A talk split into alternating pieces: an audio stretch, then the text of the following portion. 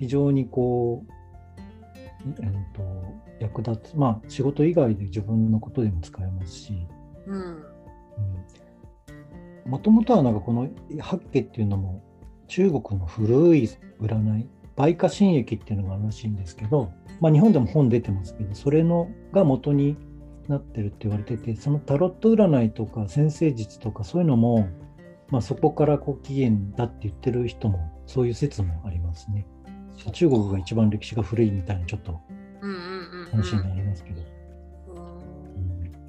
で高島嘉右衛門さんもこの八景を勉強されて、うん、若い頃にでまあ常にこういろんなことを占っていってそのまあやっぱりその失敗もありつつのだんだんこう熟練されてくるっていうんですかね。その占いの出目をどう読むかっていうのが一番多分タロット占いやってる人とかも、うん、そういうのよく今の話分かると思うんですけど結局同じカードを引いてもそのカードがどういう意味があるのかっていうのをやっぱりその占ってる人が解釈するんで、うん、その解釈が間違ってると当たらなかったりとか同じタロット占い師の人が2人いて同じカード見ても別のこと言ったりする時もあるんで。面白い。あれ通訳みたいですねそうですね。だからある程度こうなんかこう直感力みたいなのもいるんですかね。この人にとってこのカードがどういう意味があるのかなとかね。うんうんうんうん、カードそのものの意味プラスその人、その今目の前にいる人のこう性格とか気質を読み読み取ってこう解釈するみたいな、うんうん、が必要なのかなって。で僕はあんまりその人を占うってことはしてなくて自分ばっかりやってます。ええ占う時はじゃらじゃらじゃらじゃなくてさっきみたいなその、うん、えっと分析で使うだけで,、はいはい。うん、でじゃらじゃらじゃらみたいなやつでやるとえっとこの今八家なんで8つの分類があるじゃないですか。うん、で棒の先に6つの線があるって言ったと思うんですけど3本ずつ3本3本で2つの八家が書いてあるんですよね。ほうほうほう。なんで全部で64葉っぱ64の64通りの占いができるっていうか、まあ、64枚のカードを持ってるようなもんですね。でそこで出てきた組み合わせ例えば水と山の組み合わせが出てきた時にどういう解釈をするかみたいなのがあって。でなんかその高島嘉右衛門さんの本を読んでいくと、うん、その辺具体的なちょっと話も出てくるんですけどなんか例えば日清戦争だったじゃないですか。ありましたね。でその時になんか高島嘉右衛門さんがもう政府関係の仕事をちょっと占ったりしていて、うん、まあ後ででまたお話ししますけど伊藤博文とかとちょっと親交があったんですよね。うんうんうん、それでその時に占ったその八家の出目が水と天を意味する水天樹っていうこう出目が出たんですよね。うんうんうんでそれについて高島嘉右衛門さんも自分でこう解説してるんですけども、うん、まあなんかこう水蒸未水蒸気がこう天井に上がっていく象徴みたいな水天樹っていうのが、うん、でこれは何でも成功するっていういい気らしいんですよね。でそれをその出目が出たのでそれを伊藤博文に伝えてで実際にその当時ってまあそういうのそういうちょっとオカルティックなことも新聞に出たりしたらしいんですよ。なんか6月28日の国民新聞と放置新聞に出たみたいなことが書いてあるので、うんうん、で6月の28日にその新聞にそれが報じられてから7月23日から開戦だったんですよね日清戦争は。そっか。で見事日本は勝つみたいなのがあって。うんまあ、この明治時代って日本がすごい戦争をいっぱいしてた時代なんですけど、うん、まあ別にこのね占いに頼ってたってわけでもないと思うんだけど、まあ、政府のその重鎮が何か判断する時の一つのこうなんか材料というかね、うんうんうん、そういうものにしていたのは間違いないみたいですね。あと新聞に出たから多分その国民の人の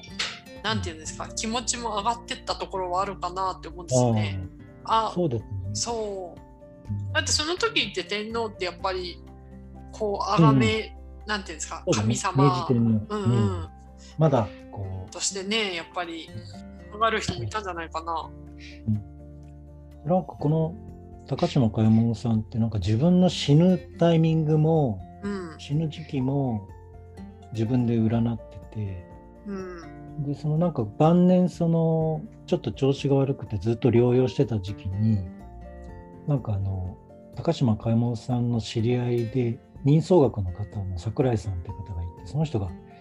そのお見舞いに行ったんですよね。はい、でその時のエピソードが本にも書いてあって、うん、でその時に高島嘉右衛門さんに早く良くなってくださいみたいなことを言ったら、うん、いやもう自分はもうダメなんだよみたいなもうあと何ヶ月かで死ぬんだみたいなことを言い出して、うん、いやいやそんなことないですよって言ったらいや君も人相学やってんだから分かるだろうみたいなことを言い出して、うん、それでなんか家にあった位牌に自分で大正3年10月17日83歳没って自分で書いたらしいんです。はい。でそれを、えー、と書いたのをその桜井さんが実際に見ていて高島嘉右衛門さんが実際にその日に亡くなって3ヶ月後だったらしいんですけど、はいはい、3ヶ月後にその日に亡くなって、うん、でお通夜に来た時にそれを家族の人になんかこういうことがあったんですよって伝えたっていう、まあ、エピソードとしてあるらしいんですよね。すごいですよね。自分の死ぬ日を当ててしまうって。どうですかね。でもなんかワンダさんはもし自分にそういう力があったら死ぬ日は知りたいですか？うん知りたいです。知りたい？うん知りたい。そそその日まで完全燃焼でバリバリいきます。ああなんかすごい長かったらいいですけどね。ああ、明日とかだったら困っちゃいますけどね。明日とかね、3か月後って言われるとちょっときついけど。そう。でも3か月後ぐらいだったら、なんか、血の準備ができそう。なんか猫をとにかく。なるね、うんうん。私は最後は知りたいな。うん。そっか。じゃあ、勉強すればできるかもしれない、ね。ええー、ちょっと今、あのスペイン語の勉強の方が重要なんで。そうだね。うん。そのが大切だからね。えー、そっか。で、えーと、八家の2つの家からそういう占う方法っていうのが、まあ、坂島駅団のやり方なんですよね。うんうんうん、実際あの伊藤博文とはかなり仲が良かったみたいで、うん、高伊藤博文の長男と高島嘉右衛門の長女が結婚して隕石関係にその後なるなったらしいんですけど、うん、えっと、その伊藤博文ってまあ歴史上ハルビンで暗殺されちゃうんですけれどもその時もなんか予言をして、うん、えーと、この時は毛がゴン遺産っていうゴンっていうのが、山の象徴ですかね。方角的には北東になるんですけど、うん、で山の象徴とこの遺産だからゴン遺産ゴインさんの参考っていう毛があるらしいんですけども、うん、でこれの意味がなんかその腰が止まるとか危ういことであり心は煙で許されているようだって。まああんまりいい毛じゃないんですよね。うん、でそれをなんかその伊藤博文に実際に直に伝えたらしくて、うん、ただ、まあ、その当時の日本人のそのそういう官僚系官僚クラスの人たちってもう、まあ、さ元さまあ伊藤博文も元侍なんでね、うんうんうん、そういうこと言われたぐらいじゃなんかもうねあのおじけづかないっていうか行く意味があれば行くみたいなとこがあるんで、うん、まあ、実際にその、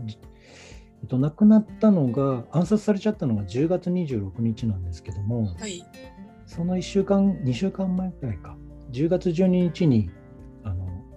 自分の高島嘉右衛門の家でそれを占って伊藤博文に伝えて、うん、伊藤博文はそれを聞いてあともう10月18日にはあの大連って中国にあるじゃないですか、はい、そこにもう入って、うん、で移動でハルビンにその26日に入って、まあ、そこで暗殺されちゃうんですけれども、うん、まあ、伊藤博文その時は69歳の、まあ、当時としてはまあ年配だろうけど、今じゃ若いですよね、60歳。そうですね。うん、その時は3発撃たれて、まあもう致命的だったんで、助かる見込みはなかったらしいんですけども。うん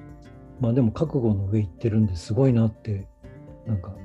まあ、高島嘉右衛門当てたのもすごいけど、うん、当たるって分かってていく伊藤博文がすごいなっていうのは ちょっとその時読んでて感じたんですよね。そうですね。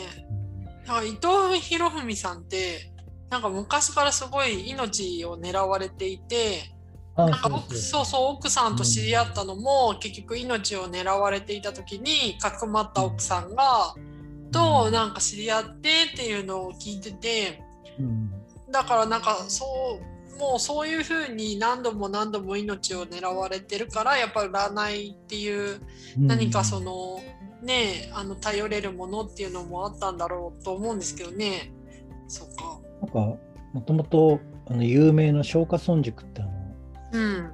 吉田松陰の、はいはい、うん、塾生だった人でなんかあの長州ファイブっていう映画があるんですけど、うんえーと、その長州の長州って今の山口県の長州藩の若手5人が、うん、はい、そのヨーロッパに留学行くんですよね。うんうん、それでやっぱりその海外のその文化あと工業のその進んでるのを見て、うん、でこれじゃ日本はやられちゃうなっていうんで、まあ、帰ってきてから尊王攘夷派っていうそのね倒幕側に入ったんですけどもともと長州藩も倒幕派なんであれですけど、うん、でだから結構若い頃はあの品川の有名な話であの品川のイギリスの講師のそのなんか館を焼き討ちして したとか。だから多分人も殺してると思うんですよね。だけどやっぱり倒幕して明治になって総理大臣になって、まあ、国を動かしていくっていう、うん、その当時のやっぱ日本の、ね、激しさみたいなのを感じますよね。今だったら人殺したらちょっと総理大臣になれないですもんねきっと。本当ですね。うん、そういう時代でさらにその今みたいにいろんな科学とか何かが発展してるわけじゃないからこそ占いっていうのがすごく重要だったんでしょうね。うん、そうでしょうね。まあ現代でもね結構政治家の人占いしてる人もいるって話も聞くけれどもそうですね。アメリカの、ね、大統領も結構してるとか、うん、やっぱりこう僕も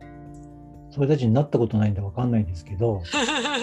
多分一国を動かすってなると、うん、さあ総理どっちにしますかって言われたらすごい悩みますよね。悩みますよね。うんだからきっと何かに頼りたいっていう気持ちはなんとなくわかるんですよ、ね、そうですね。で目の前にすごくよく当たる占い師がいるってなったらやっぱり聞いちゃいますよね。聞いちゃう。ちょっと どどうですかねみたいな。うん、そうか。